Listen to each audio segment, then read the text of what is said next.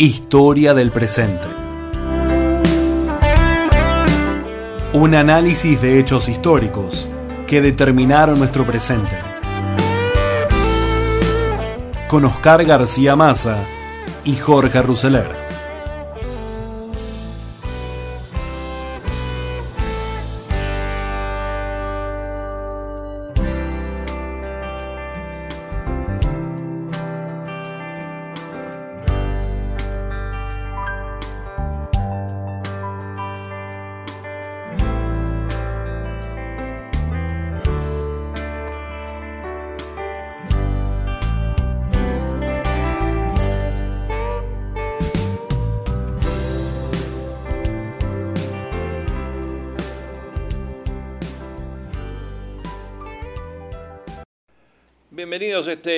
Capítulo de Historia del Presente.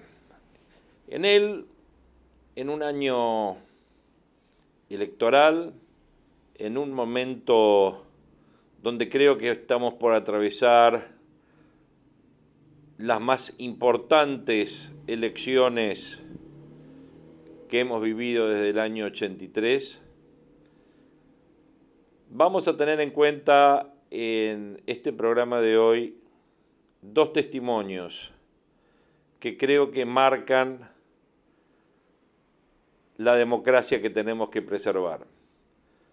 Por un lado, vamos a escuchar un reportaje que Luis Majul le hizo a Carlos Melcoñán, donde Carlos Melcoñán no solo habla de la economía y del rol que juega la inflación dentro del gobierno actual, sino habla de la importancia de las elecciones que vienen, de la importancia de cuidar la institucionalidad y de ponerle un límite a la institucionalidad dentro del marco político actual. Y luego vamos a hablar del gran estadista, del gran estadista que desde el año 1983 preservó la democracia y nos dejó este sistema democrático que tenemos que estar tan difícilmente en condiciones tan difíciles preservando y defendiéndolo. Me refiero a un programa realizado por el grupo Clarín en el momento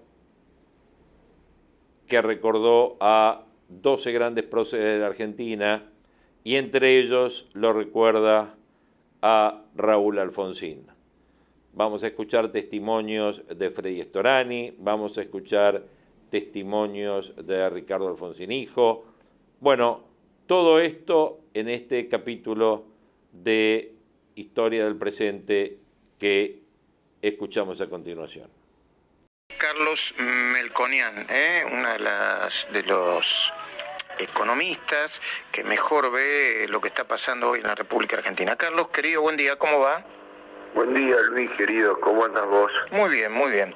Bueno, un saludo ahí a los muchachos de la mesa y a todo bien. Muy bien. Gracias por el llamado. Por favor, eh, tomo un título del cronista y dice, en siete meses, del cronista de hoy, en siete mm. meses la inflación ya llegó a lo que presupuestó el gobierno para todo el año. Viste que nosotros naturalizamos este tipo de cosas. Eh, es un problema y un problema y uno de los principales problemas de la economía, ¿no?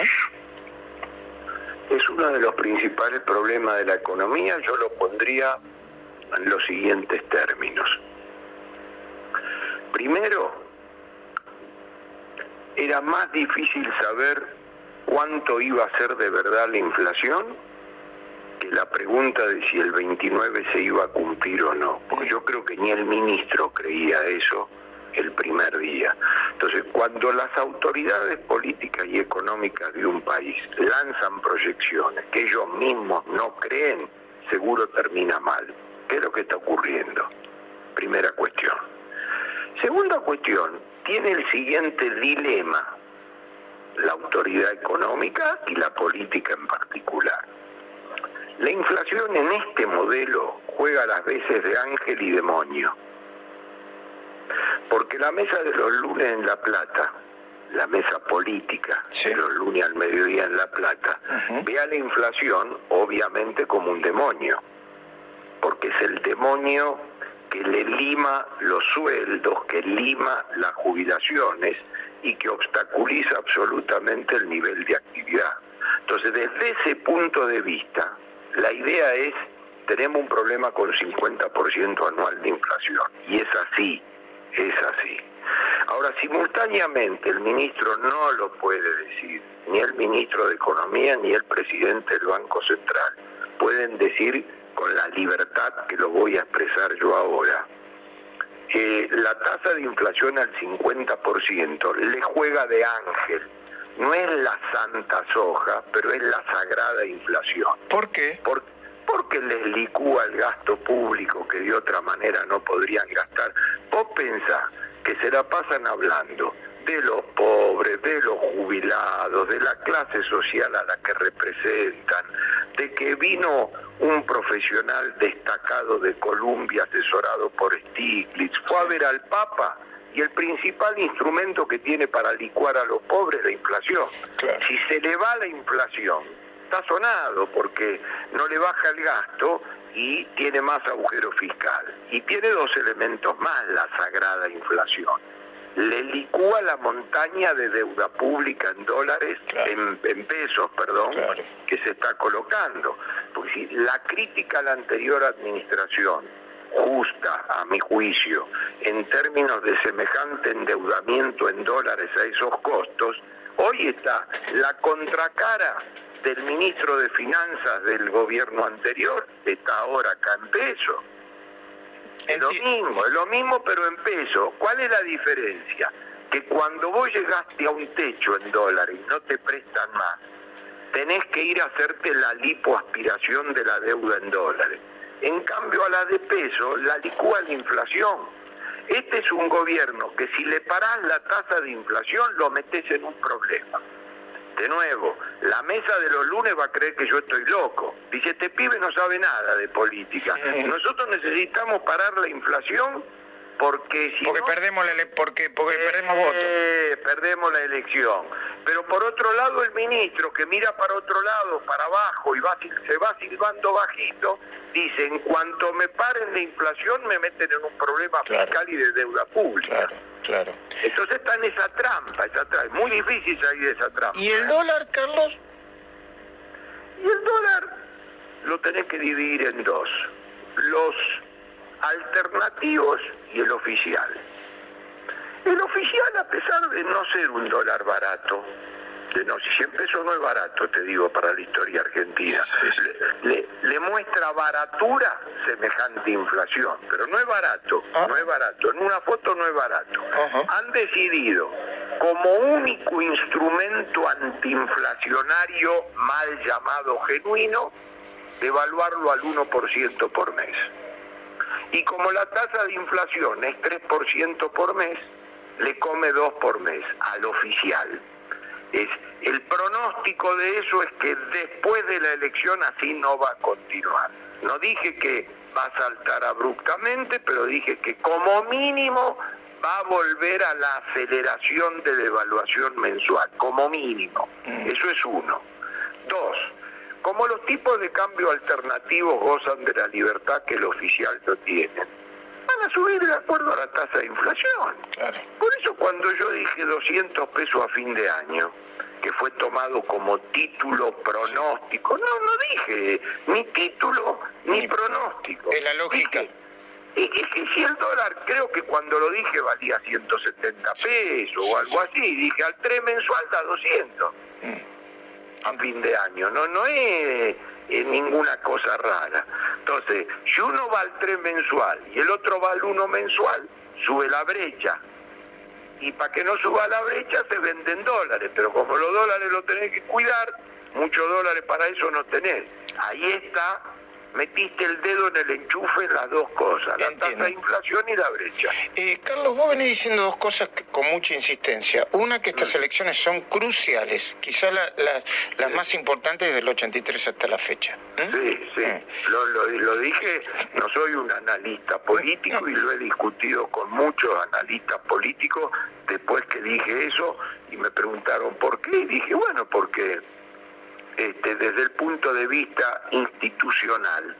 yo no sé si está en el ánimo o no, yo no sé todo lo que se dice, como, como este es, es, no el país, pero algunos de sus componentes son, acá me autoexcluyo, hipócritas, este, entonces nadie lo dice.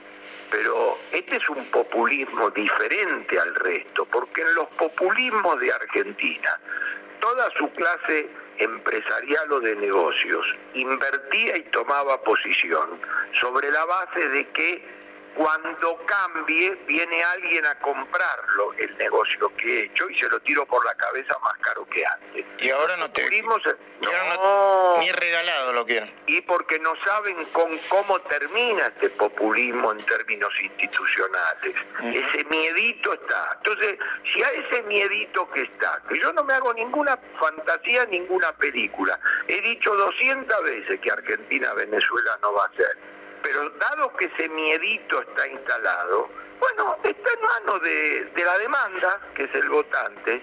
Entonces, bueno, eh, Carlos, perdón, perdón, está bueno lo que planteas, pero Argentina no va a ser, pero eh, Carlos, el modelo ya no político, el modelo socioeconómico va a una pobreza estructural. y viste, que, viste que vos también hablas, hablabas desde hace años, venís hablando de la distorsión de precios. Bueno, no, o sea, no hay no hay peor momento de distorsión de precio que es este. Anda a comprar algo, anda a comprar desde un tornillo hasta un hasta un almuerzo en la costanera. A ver cuánto tenés, tenés razón, tenés razón, de eso ahora podemos hablar, pero déjame que cierre lo otro. Yo dije dos cosas.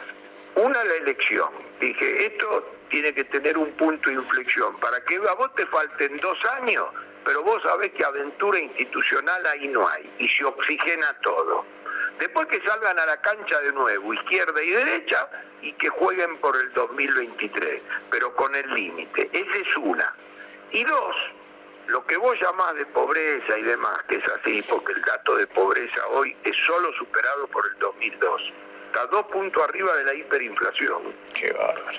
Entonces, este, el segundo tema es encontrarle un piso a Berretalandia. Claro. Para evitar el costumbrismo hay que estar en contra de acostumbrarnos a Berretalandia. El progreso es la antítesis de Berretalandia. El falso progresismo es Berretalandia.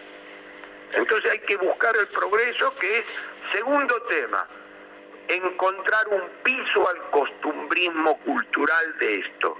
Entonces esas son las dos cosas más relevantes que yo veo por delante. Precio relativo, sí, sí, tenemos un problema. lo que vos llamás precio relativo es que 50 anual es un promedio raro, donde tiene cosas que van al 70-80, tiene cosas que van al 50, tiene precios máximos que van al 30, 35, 40 y tiene cosas pisadas que van al 10, al 15. O, hace, o la, tarifa. la tarifa, claro, claro. Entonces, ¿qué ocurre? ¿Qué ocurre? Todas esas distorsiones, todas esas distorsiones, si yo eh, doy mi palabra que nunca más hablo contigo y nunca más me llames. Todas esas distorsiones el tiempo las, las presiona hasta que se arreglen. Y justamente no bajando las que están por arriba de 50, sino subiendo las que están por debajo de 50. Ese es el problema. Carlos, me, quedaría, me quedaría hablando con vos muchísimo tiempo más, pero eh, eh, tengo que ir a las noticias. Muy interesante, como siempre. ¿eh?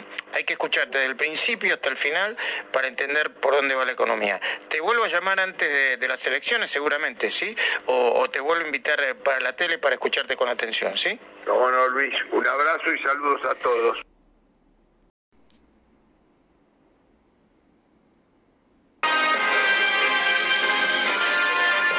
Doce vidas que construyeron una nación.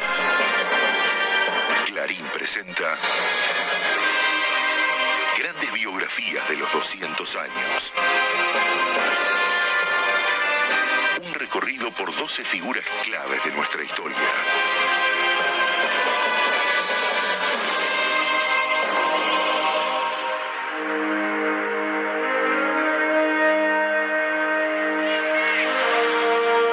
de diciembre de 1983, una multitud saluda al paso del presidente Raúl Alfonsín. Atrás queda la noche de la dictadura militar más terrible que sufrió el país. Cientos de miles de ciudadanos agitan las banderas de la esperanza por la recuperación de la democracia condujo una transición democrática extremadamente difícil que solo él en ese momento pudo haber conducido. Sentó las bases del Estado de Derecho en Argentina. Y algo hay que destacar en Raúl Alfonsín tiene que ver con su sentido ético de la política, de manera tal que se pueda vivir con dignidad. Y no se puede vivir con dignidad si no hay libertad e igualdad.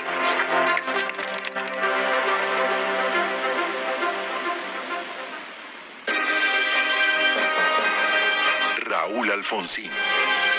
La nueva democracia.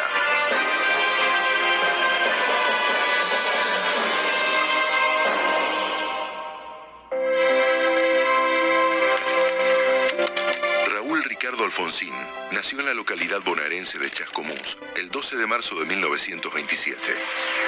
Mis abuelos, uno de ellos era almacenero, teníamos un almacén de ramos generales, una Argentina diferente, en la que la pobreza estaba asociada a la esperanza, en la que uno creía y sabía que con esfuerzo, con sacrificio, con perseverancia y trabajo se podía progresar individual y colectivamente.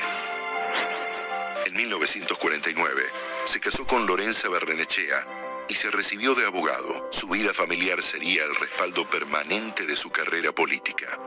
Es la historia de un típico político de raza argentino.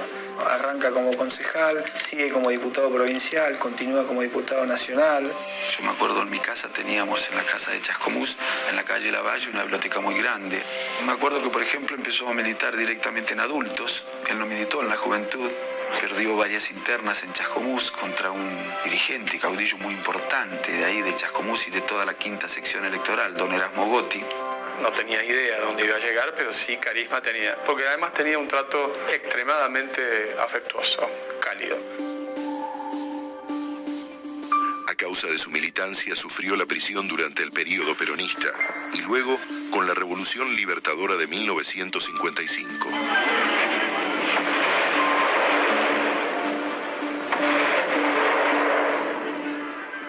Alfonsín, siendo muy joven, participó en ese rechazo inicial al gobierno de la Libertadora. En 1957, Alfonsín se alineó con Balbín frente a la división entre los partidarios de Frondizi y del mismo Balbín.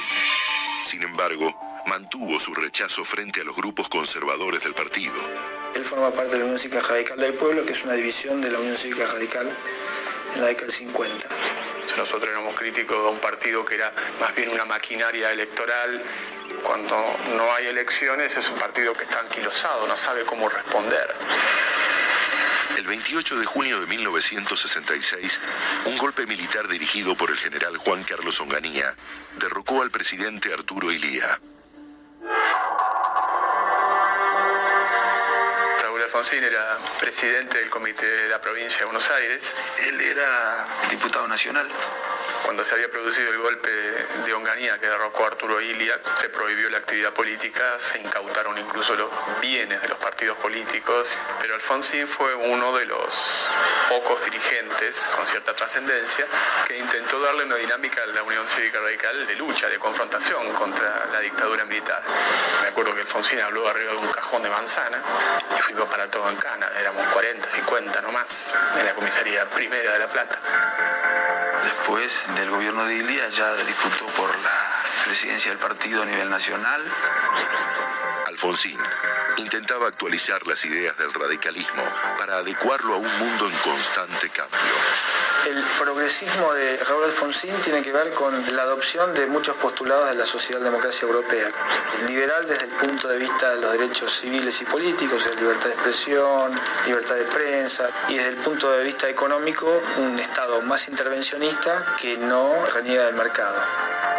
Si hay algo en lo cual él ponía y hacía hincapié permanentemente en el tema del pensamiento socialdemócrata moderno, le agregaba él, donde se entendía que el conflicto este-oeste era un falso conflicto, que era mucho más cercano y vinculado al conflicto norte-sur de los países altamente desarrollados con los países en vías de desarrollo y que la socialdemocracia que nosotros teníamos que hacer estaba desvinculada por un lado del capitalismo más salvaje, más virulento, pero también estaba desvinculado del denominado socialismo real, cuya experiencia había enamorado a muchos sectores juveniles en la Argentina en su momento. Él consideraba que la Unión Cívica Radical tenía que dar un vuelco en su estrategia para llegar al poder, transformar al radicalismo en un partido ganador y que le va a disputar el campo popular al justicialismo. En 1971 comenzó a recibir el apoyo de la recién formada Junta Coordinadora Radical. Era una agrupación de la juventud que reunía distintos dirigentes y que tuvieron un rol muy importante en todo lo que fue la construcción de aquel movimiento de renovación y cambio que luego logró recuperar vocación de poder y conectar al partido con las grandes mayorías. La Junta Coordinadora Nacional de la Juventud Radical se generó sobre la base de grupos radicales que estábamos dispersos en todo el país que intentábamos coordinar una lucha en contra del gobierno militar. Nos estructuramos en frentes de trabajo, el frente sindical, el frente social, el frente universitario que era con la franja morada y el frente político le denominábamos a los que hacían la tarea partidaria interna. Allí estaba el vínculo muy fuerte con Raúl Alfonsín. Alfonsín participó de la Hora del Pueblo, un intento multipartidario para reclamar el regreso de la democracia. La Hora del Pueblo significó un intento de terminar con falsas antinomias cuando había un enemigo común. Allí hubo un esfuerzo conjunto de todas las fuerzas políticas que habían comprendido que los antagonismos entre el radicalismo y el peronismo y otras fuerzas políticas irreconciliables, irreductibles, habían conspirado contra la posibilidad de estabilizar la democracia. Eran tiempos de inestabilidad social y violencia política. En el momento de mayor efervescencia, no solo argentina, sino latinoamericana, se consideraba que la lucha armada era una manera de acceder al poder. Alfonsín dice que no, la democracia es el camino. Y ahí uno ve una cierta línea de continuidad en su pensamiento y la idea de la dignidad del hombre nos aleja de cualquier actitud extrema o violenta. No somos de los que creemos que para pelear por las víctimas de la injusticia hay que generar nuevas víctimas. Además sabíamos que era imposible, aún desde un punto de vista pragmático, que por allí viniera la solución a los problemas de los argentinos. Durante los gobiernos de Cámpora y Perón, Alfonsín cumplió un destacado papel como legislador y obtuvo un creciente apoyo dentro del partido.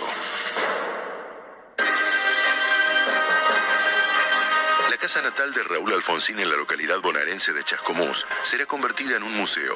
En la vivienda de estilo colonial situada en la esquina de las calles Mitre y Kramer se instalará la biblioteca del exmandatario que cuenta con 9.000 volúmenes.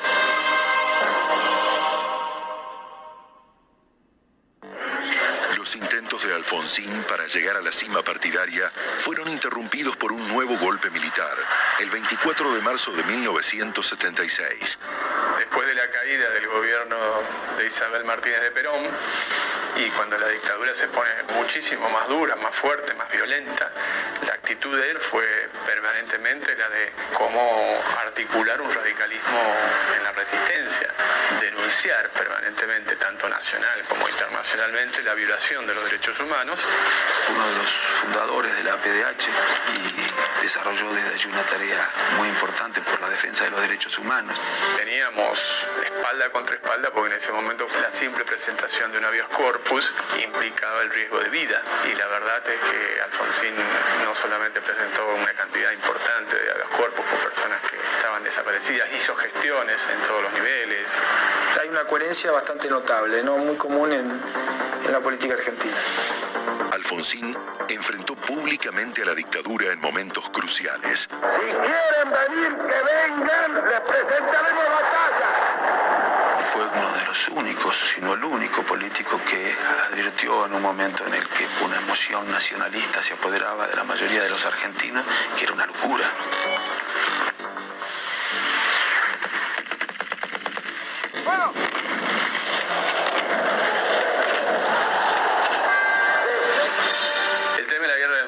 Fue el salto cualitativo de Alfonsín a la popularidad, porque la mayoría de los políticos argentinos, incluso aquellos que habían tenido una actitud de resistencia, se sumaron, tanto es que se subieron al avión y fueron a Malvinas. Hubieron dos políticos radicales muy importantes que rechazaron el convite. Uno de ellos fue Arturo Ilia y el otro fue Alfonsín, pero además con un planteo mucho más crítico. Eso también dividió aguas en la propia coordinadora. Condenó a la invasión a Malvinas porque consideraba que era una estrategia de supervivencia del gobierno. Con el fin de la dictadura a la vista, Alfonsín emergía como una figura indiscutible de su partido. Cuando se produce la decepción terrible por la derrota militar y el primer acto público, aún con prohibición de la actividad política, se realiza en la Federación de Vox. Cuando las columnas organizadas de militantes llegaron, la Federación de Vox ya desbordaba. Y ahí nos dimos cuenta que Alfonsín había pegado el salto, digamos, de popularidad En febrero de 1983, el gobierno militar encabezado por el general Viñone convocó a elecciones presidenciales. Quiero decirle todo lo que podemos hacer juntos, pedirle que piense en la Argentina que podemos construir, de la honradez, del trabajo, del respeto, de la libertad. Ahora Alfonsín, el hombre que hace falta.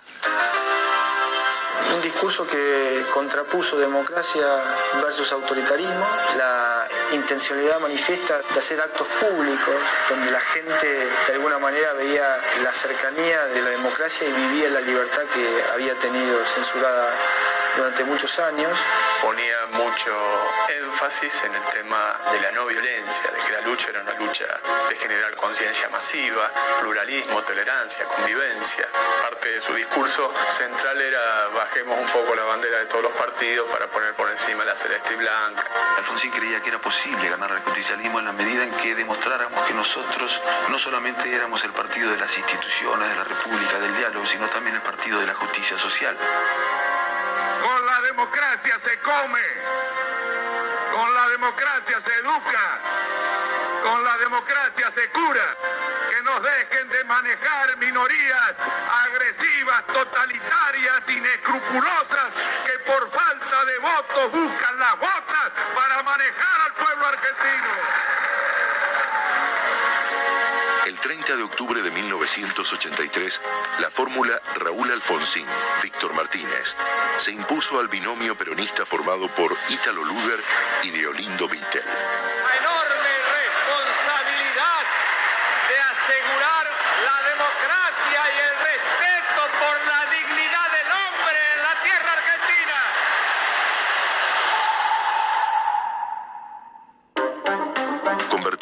Presidente de la democracia recuperada, puso en marcha un plan para resolver las cuentas pendientes del pasado reciente.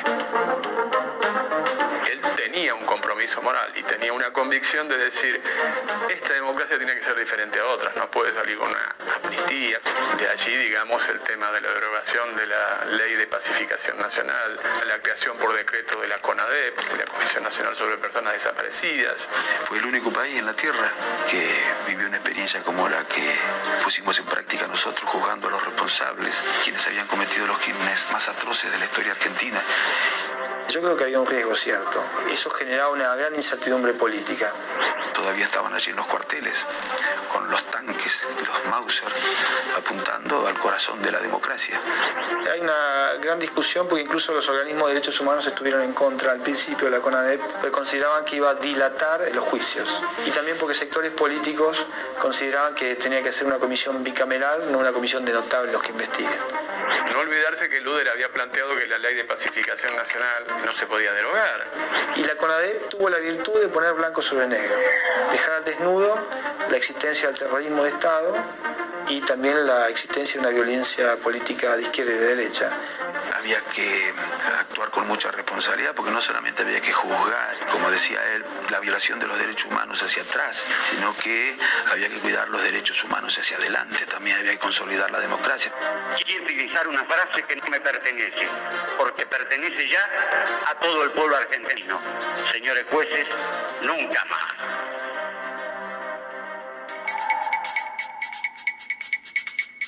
Su mirada de estadista lo llevó a impulsar una salida diplomática al conflicto con Chile por territorios australes. El desconocimiento del laudo en el 78 por el gobierno militar lleva casi al conflicto bélico con Chile. Ese episodio del Beagle fue muy importante en términos de democratización de América Latina. Había que desmilitarizar la región. Alfonsín sacó de la manga el tema de lo que se llamó una consulta popular no vinculante, porque en ese momento todavía no existía referéndum o plebiscito desde el punto de vista técnico. Fue una campaña muy, pero muy intensa, que culminó incluso con un acto en la cancha de Bexarfield llena. Y finalmente, cuando se da entonces la consulta popular, con un porcentaje de votación muy favorable, la fuerza moral que eso produjo sobre el Parlamento impidió que nos trabaran un tratado. El plebiscito y la solución de la controversia desactivó una hipótesis de conflicto militar que tuvo Argentina históricamente con Chile. Nos permitió, digamos, avanzar entonces, ya superado el conflicto del Beagle, muy fuertemente al proceso de integración regional, que se complementa con el Mercosur pero la ausencia de aliados fuertes en el plano interno y externo condicionaron su gobierno desde un primer momento.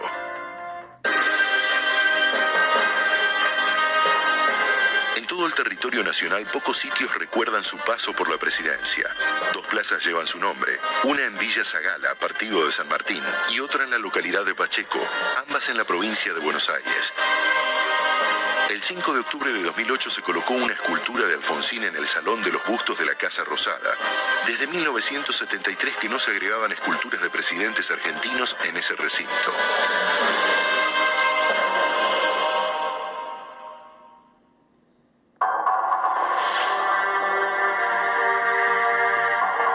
Avances institucionales, el gobierno de Alfonsín heredó una enorme deuda externa y altísimas tasas de inflación condicionaron su desarrollo. El gobierno de Alfonsín tenía varios lastres del gobierno anterior, uno de ellos la deuda externa. Altísimas tasas de interés que producían fuga de capitales masivos. Para conseguir su refinanciación y darle oxígeno a sus planes económicos necesitaba financiamiento externo. Para lograrse a través de un ajuste que va a ser duro y que va a demandar esfuerzos de todos. Esto se llama economía de guerra. Fue una decisión económica acertada que redujo la inflación y hay que comprenderlo teniendo en cuenta el contexto en el que nos encontramos. Heredábamos un país quebrado, en cesación de pagos, en default. Crisis económica se le sumaron una serie de planteos militares. El levantamiento cara pintada tiene el planteo supuestamente reivindicaciones desde el punto de vista militar, pero en realidad de fondo lo que subyacía era el tema de la posibilidad del juzgamiento masivo de militares por la violación masiva a los derechos humanos que se había hecho durante la dictadura militar. Unos militares se habían amotinado y se intentó persuadirlos o disuadirlos. Iba a haber un enfrentamiento, un baño de sangre y pese a que le aconsejaron que no fuera, que lo podían matar, decidió él mismo pedir la rendición a Rico y no hubo ningún acuerdo ni ningún pacto. Finalmente él decidió asumir la responsabilidad y el costo que implicó esas conversaciones. Lo que se trató fue de establecer con la legislación que posteriormente se dio, la de punto final y la de obediencia debida, un corte en los grados de responsabilidad. La Argentina, por primera vez, soluciona un lanzamiento militar sin derramar sangre. ¡Felices Pascuas!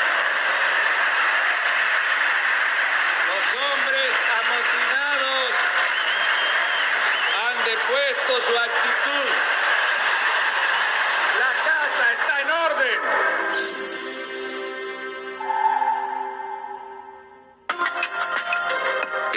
De Alfonsín debió enfrentar también conflictos con la iglesia, los sindicatos y la oposición.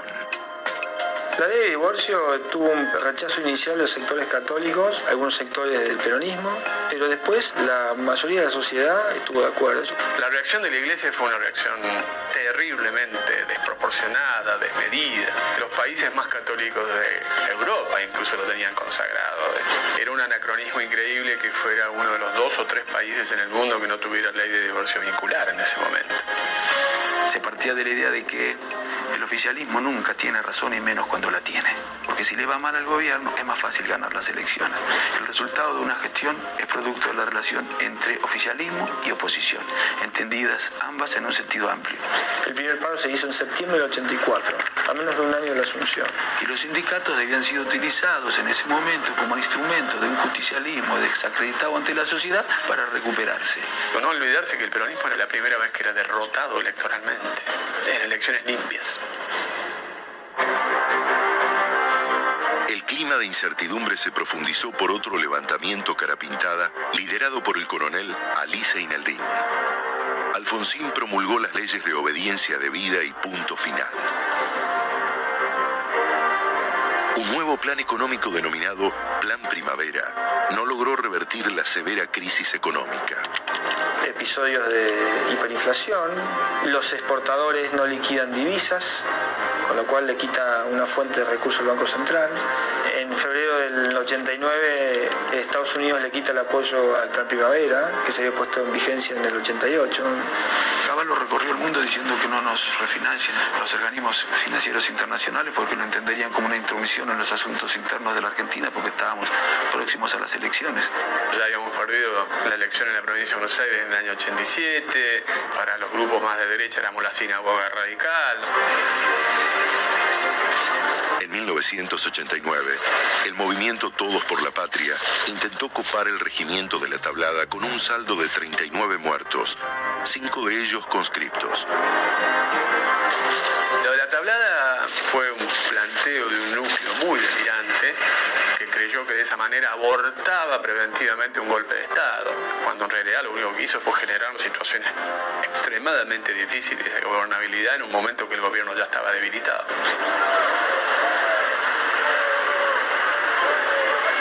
La hiperinflación tiene que ver con decisiones tomadas de determinados grupos económicos que desestabilizaron económicamente al gobierno. En las elecciones presidenciales de 1989, el candidato radical Eduardo Angelos fue superado por la fórmula peronista Carlos Menem Eduardo Dualde. Las elecciones fueron en mayo, pero ante una hiperinflación que no lograba detener y las numerosas movilizaciones populares, Alfonsín decidió anticipar la entrega del cargo. Con tal de lograr hacer sufrir lo menos posible al pueblo argentino durante esos meses en los que un gobierno que se iba ya no tenía capacidad para configurar la economía, lo más racional era eso. Anticipar la entrega del poder era darle la oportunidad a quienes tenían la legitimidad del voto popular a que pudieran hacer lo suyo. Era el momento de mayor crisis de la figura de Alfonsín, que optó por un amargo exilio interno. Es un periodo natural de reflexión. Se autoimpuso un silencio, lo que no significaba que dejara de militar.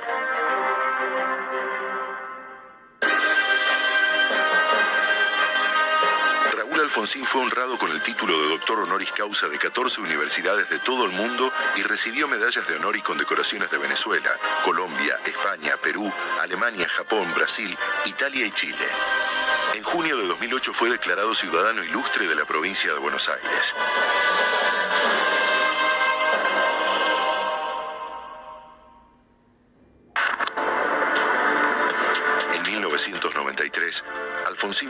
A la dirección partidaria y accedió a negociar con Menem el Pacto de Olivos para permitir una reforma constitucional que autorizara la reelección presidencial. Con total buena fe, él creyó que con el Pacto de Olivos conseguía la modernización de la Constitución, introduciendo la jefatura de gabinete, el Consejo de la Magistratura. Y por otro lado, la incorporación de los tratados internacionales como un carácter de rango constitucional, lo cual incrementaba la cantidad de derechos que tenemos todos nosotros. Desde la debilidad, habiendo perdido elección, impusimos condiciones a quienes estaban en la relación de fuerza superior. Lo único que querían modificar era la reelección y además introducir una serie de ideas neoliberales en la Constitución. Eso nos hizo perder credibilidad ante la opinión pública, que es cuando empieza la diáspora radical. El frepaso nace ahí, nace otra fuerza política. Para mí el pacto de Olivos, hoy, aún hoy, lo evalúo como un grave error. Prudentemente, Alfonsín dejó la escena visible de la política y dedicó esfuerzos a las relaciones internacionales y a tejer nuevas alianzas. En la alianza, Alfonsín intentó recrear una fuerza de centro izquierda progresista para vencer a Menem. Él tuvo una reunión con Chacho y Graciela y allí decidió dar el visto bueno a la alianza era la posibilidad de que el radicalismo saliera de ser una fuerza marginal y por eso también se constituyó el Instituto Programático de la Alianza, el IPA, que tenía como objetivo dotar de contenido a ese gobierno de la Alianza. Y quienes iban a tener responsabilidad de gobernar si ganábamos las elecciones se distanciaron del IPA. El 24 de octubre de 1999, la fórmula de la Rúa Álvarez ganó las elecciones presidenciales. El resultado electoral devolvió a Alfonsín a la arena política. La relación de Alfonsín con De la Rúa siempre fue difícil porque se provenía de espacios políticos extremadamente distintos dentro del partido. Él pedía el ingreso a la Internacional Socialista, que estaba anclado en un papel del Estado mucho más activo, que un fuerte cuestionamiento al denominado consenso de Washington, que era en ese momento el credo predominante. Cuando lo incorporan a Caballo, hubo dos tipos de reacciones frente a eso. De quienes creían que había que distanciarse, separarse, y la de quienes creían que había que recuperar el gobierno que había elegido la sociedad para que hiciera lo que nos habíamos comprometido a hacer y él estaba entre estos últimos. En octubre de 2001, Raúl Alfonsín fue elegido senador nacional por la provincia de Buenos Aires. Dos meses después, al no poder frenar el estallido social, el presidente de la Rúa renuncia a su cargo.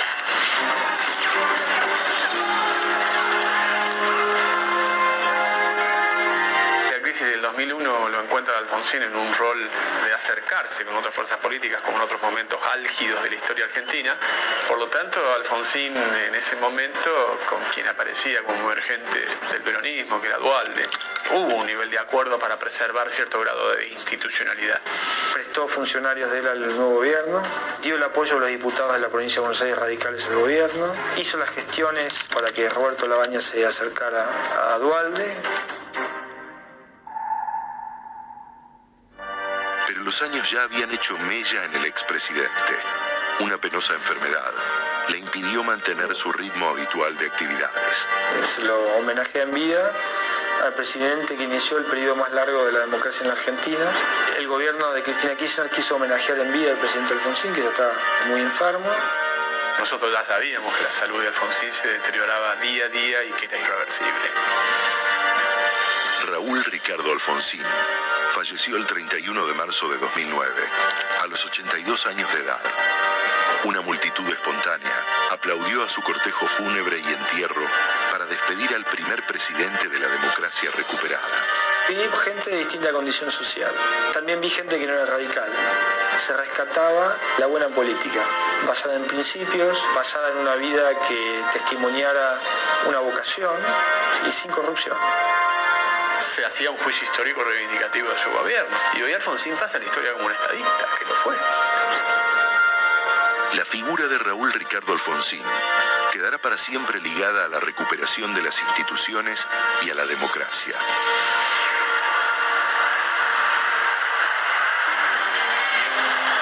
El legado básicamente es reconstruir el sistema político en Argentina. Si uno tiene en cuenta que en los 200 años de historia argentina no hubo nunca un periodo en la historia donde haya alternancia entre dos partidos diferentes y donde se vivan plenamente las libertades civiles, Alfonsín fundó eso.